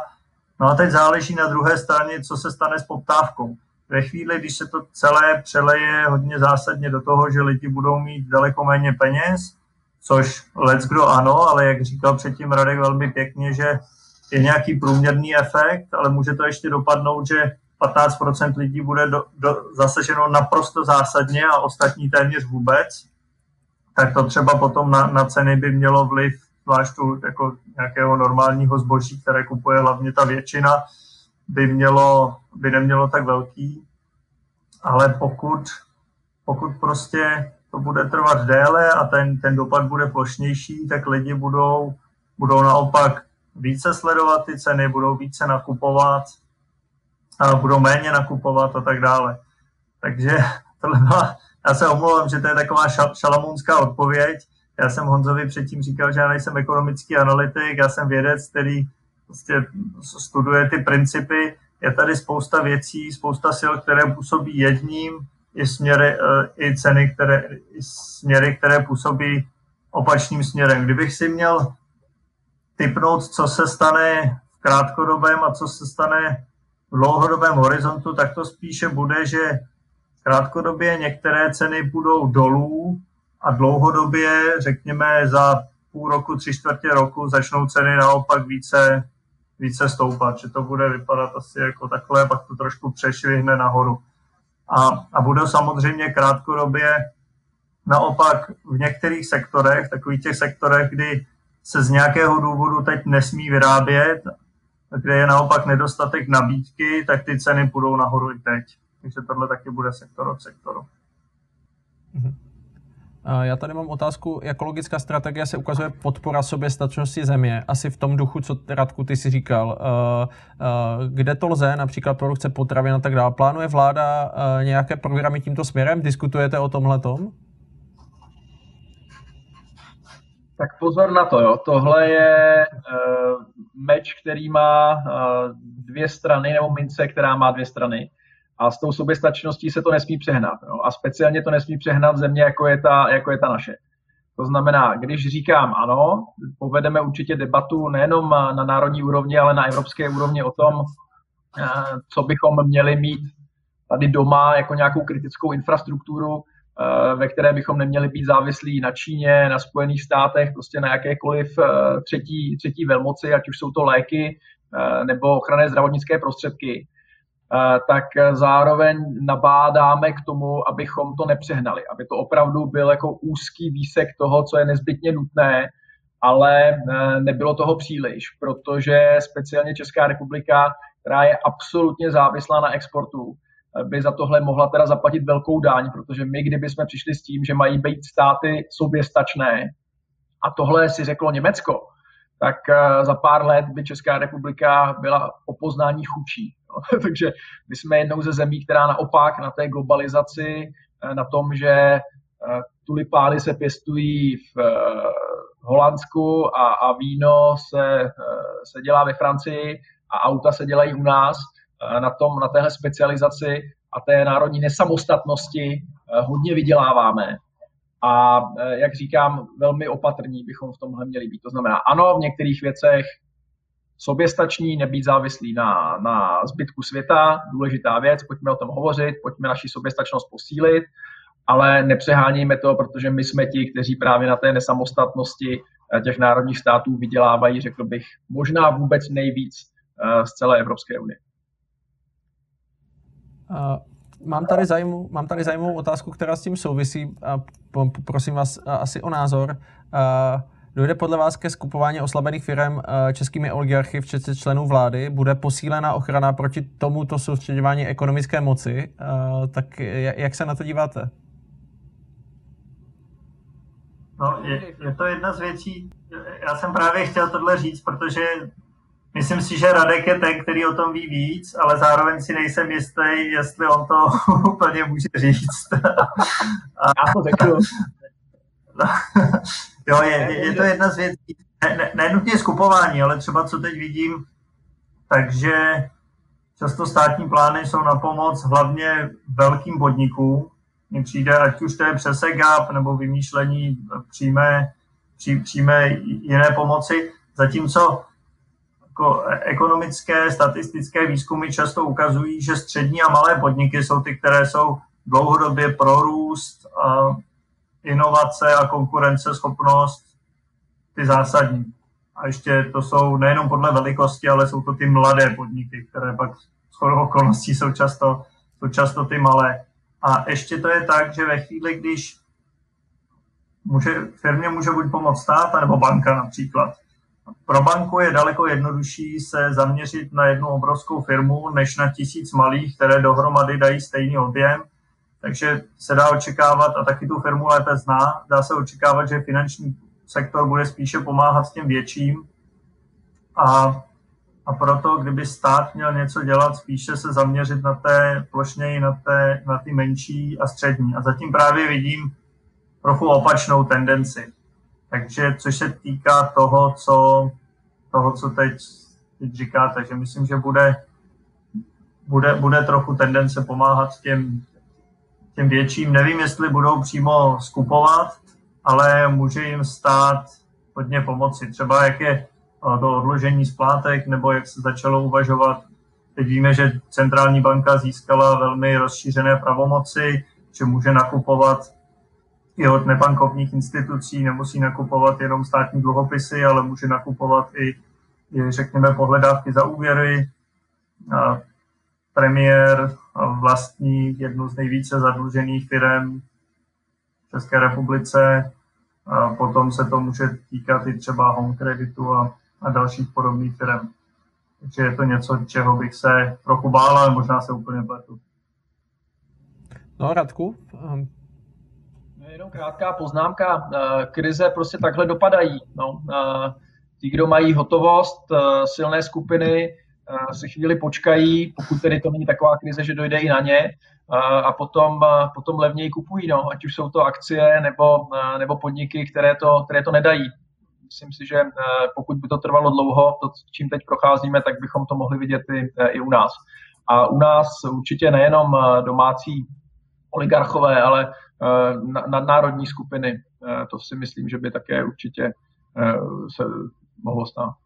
Slyšel jsem, slyšel jsem dokonce přirovnání, že to jsou vlastně nové devadesátky. Je to podle vás tak? Do jisté míry ano, prostě když, když ta ekonomika funguje standardně, tak, tak ty příležitosti jsou menší. Jo? A jak se říká, když podnikáte někde na třetích zemích, exportujete do, rizikových teritorií, tak to jsou teritoria high yield, high risk. Jo? To znamená, jdete do určitého rizika, to je způsobené tou krizí, ale pokud se dokážete zorientovat, pokud jste kapitálově silně vybavení, tak potom ten yield z toho samozřejmě může být vysoký. Takže určitě ano, Tohle jsou, Žížela o tom rád hovoří, Radovan Vávra na Twitteru. Eh, teď nakupujte, teďka jsou vaše devadesátky. Pokud jste byli příliš mladí během privatizace, tak teď jste dostali, teď jste dostali druhou šanci. Hmm. To jsme mluvili už předtím, přibližně před hodinou, že likvidita je teď něco, co je obrovsky hodnotné. Když má investiční skupina teď peníze, tak může tak, tak, tak může nakoupit velmi dobře. Mně přijde, že to, takhle to vypadalo před dvěmi, třema týdny, potom když vláda oznámila ty podpůrné programy, ale zároveň ještě nejsou hotové, tak teď se trošku všechno zmrazilo a čeká se, jak to bude vypadat. A pak druhá otázka je to, k čemu jsem se vyjadřoval před chvilinkou, je na jednu stranu, Radek říkal, je pravda, v těchto těch situacích vždycky ty s likviditou a ty, ty silní na to mohou vydělat. My víme zase, Eh, statistické ekonomické výzkumy, že recesích vždycky, nebo téměř vždycky roste, roste nerovnost, to znamená bohatší spíše bohatnou, chudší spíše chudnou. Ta výjimka je, když ta recese je až moc veliká, potom jsou revoluce a naopak se to všechno, všech, všechno přibližuje. Ale druhá otázka je, co, co udělá stát. To znamená ne nezávislá soukromá finanční společnost, ale jestli stát se rozhodne pomáhat těm větším nebo menším. A právě by bylo dobré, aby, aby tam ten trend nebyl podobný. Oba dva máte vlastně jako blízko k tomu, co se tady v této zemi děje, tak co bychom si podle vás měli jako země z této situace vzít? Tak my jsme země eh, Josefa Šumpetra, to znamená teorie kreativní destrukce. Eh, to teď, to teď nastane a já si vždycky zdráhám říkat, že tahle krize bude k něčemu dobrá, protože je to opravdu především zdravotní krize, která prostě stojí mnoho lidí, jejich životy a o tom není úplně dobře, nebo není radno o tom žertovat a říkat, že je k něčemu dobrá. Ale samozřejmě může té ekonomické oblasti eh, něčemu pomoct a podle mého názoru taky pomůže. Eh, a to minimálně, když nic jiného, tak urychlí ty modernizační trendy, kterými musí český průmysl a česká ekonomika projít. Eh, hovořím samozřejmě především o tom, čemu říkáme souhrně průmysl 4.0, to znamená digitalizace, automatizace a robotizace. Eh, český průmysl do téhle oblasti už, eh, už investoval před krizí poměrně výrazně. protože během těch několika let té silné konjunktury si na to vydělal, a víc ho k tomu nutila situace na trhu práce, protože trh práce byl totálně vyčerpaný a potřebovali jste nahradit lidi robotizací, automatizací. Navíc se tím připravoval na krizi, kterou jsme si mysleli, že přijde, ale klasická hospodářská. No a teď přišlo něco mnohem horšího. Já vím, že Taleb tomu neříká černá labuť, já tomu ale říkám černá labuť. Prostě něco, co jsme nečekali, co je ještě horší, než, než jsme si vůbec dokázali představit. A já jsem bytostně přesvědčen o tom, že zrovna všechny tyhle technologie, například eh, vzdálená údržba, technologie digitálního dvojčete, virtuální realita, sdílená, eh, sdílená realita a podobné věci, teď prostě dostanou obrovský, obrovskou forsáž a, a budou dramaticky urychlené. Oni by přišli tak jako tak, český průmysl by se jimi modernizoval, ale tohle všechny ty procesy a jejich implementace a realizaci výrazně, výrazně zrychlí. Myslíš, myslíš jenom, jenom ještě než dám slovo Filipovi, myslíš, že to zrychlí i uh, vzdělávání a, a digitalizaci ve vzdělávání a nejenom jako kdyby průmysl, ale vlastně, já nevím, státní zprávu. Si, si, ty si sám řekl, že to tam je trošku komplikovanější, tak, tak je, to, je to vlastně prostředek k, k tomu, že, že, že, že uděláme skokový krok tady v těchto těch, i v těchto těch oblastech? No, neříkal bych, že uděláme skokový krok, že se se bavíme ve vzdělávání a ve státní správě o publiku, nikoli o privátu, ale myslím si, že to tomu také pomůže. Děkuju. Filipe? Myslím, že to Radek řekl hezky. Já, já musím říct, že zatím jsem plně, plně soustředěn na ten dnešek a na příštích pár měsíců a že si trošku bráním v tom přemýšlet dopředu, což je vlastně opak tradiční práce vědce, ale teď, teď je taková situace. Já, a, a taky většinou jsem optimistický, tady se spíš zatím snažím soustředit na to, aby jsme se když vyvarovali některým černejším scénářům. Vy jste zmiňovali oba zavření hranic na další dobu a tak dále, takže je nej, nej, nejdřív spousta věcí, které musíme tak nějak společně zvládnout, aby, aby se nestaly ty horší věci. Třeba i to, jak jste říkali, no, myslím, že Radek říkal, že když teď Pražák vyjede eh, na chatu, zvlášť do pohraničí, tak prostě ta, ta soudržnost země na jednu stranu je obrovské množství dobrovolníků, ale na druhou stranu trošku se tady zvyšuje pnutí a to je další věc, co, co vidíme, že když přijde krize, recese, tak, tak to jsou přesně chvíle, kdy se zvětšují šance na, na to, že se lidi uprostřed jednoho státu začnou trošku, trošku být, začnou vznikat konflikty. A potom Potom ta, ta změna průmyslu, jak říkal, jak říkal Radek, tak s tím úplně souhlasím a má málo kdo o tom ví tolik, co on, tak to spíše částečně přejímám. Ale určitě budeme za spoustu věcí vděčnější. To, co se stane se státem, to si nejsem jistý. Tam je úplně jasné, že digitalizace by byla naprosto potřeba. Není kvůli tomu proděláváme každý, každý měsíc desítky miliard korun to přesně, co se stane, není jasné. Viděl jsem pana premiéra, že ohlásil, že chce obrovský program na stavebnictví a ještě rozhodovat centrálně. Já si myslím také, že by to spíše mělo jít modernějším způsobem a využít nějakých vlastností volnějších trhů, případně rozhodovat to decentralizovaně přes obce. A uvidíme. Filipe, uh, já, já jsem viděl uh, váš ještě takovou, takovou de- de- debatu hostem uh, kdysi dávno uh, v, v pořadu, který taky jako dělám, byl Miroslav Barta. Vy jste tam jako diskutovali společně a já vždycky Miroslava vnímám, jako že on je ten největší pesimista, který vlastně jako tady už vidí, jak, to, jak ta civilizace skončí, ale vy jste si tam dost vyměnili roli. Já, ale, ale on v té diskuzi, a já bych to tím chtěl zakončit, on vlastně tam popisoval, co by měli dělat lídři v téhle zemi. A, a, a ne, nejenom samozřejmě jako někde vládnoucí, ale jako my, my, jsme, my jsme každý lídr pro nějaké jako kdyby okolí pro nějaký tým. Tak co jsou ty klíčové, co jsou ty klíčové věci a začnu u vás, Filipe. Tak a ještě k tomu Mirkovi. Je pravda, že my vždycky, když jsme někde byli, tak on mluvil o katastrofách, krizích, já jsem byl ten optimistický a teď, řekněme, posledních pár týdnů se to trošinku otočilo, že on, on, on mluví o tom, jak, jak to bude obrovská příležitost. Příležitost to samozřejmě je, ale já, já se trochu bojím, mi přijde, že nejdřív je zásadní se vyvarovat těm velkých problémů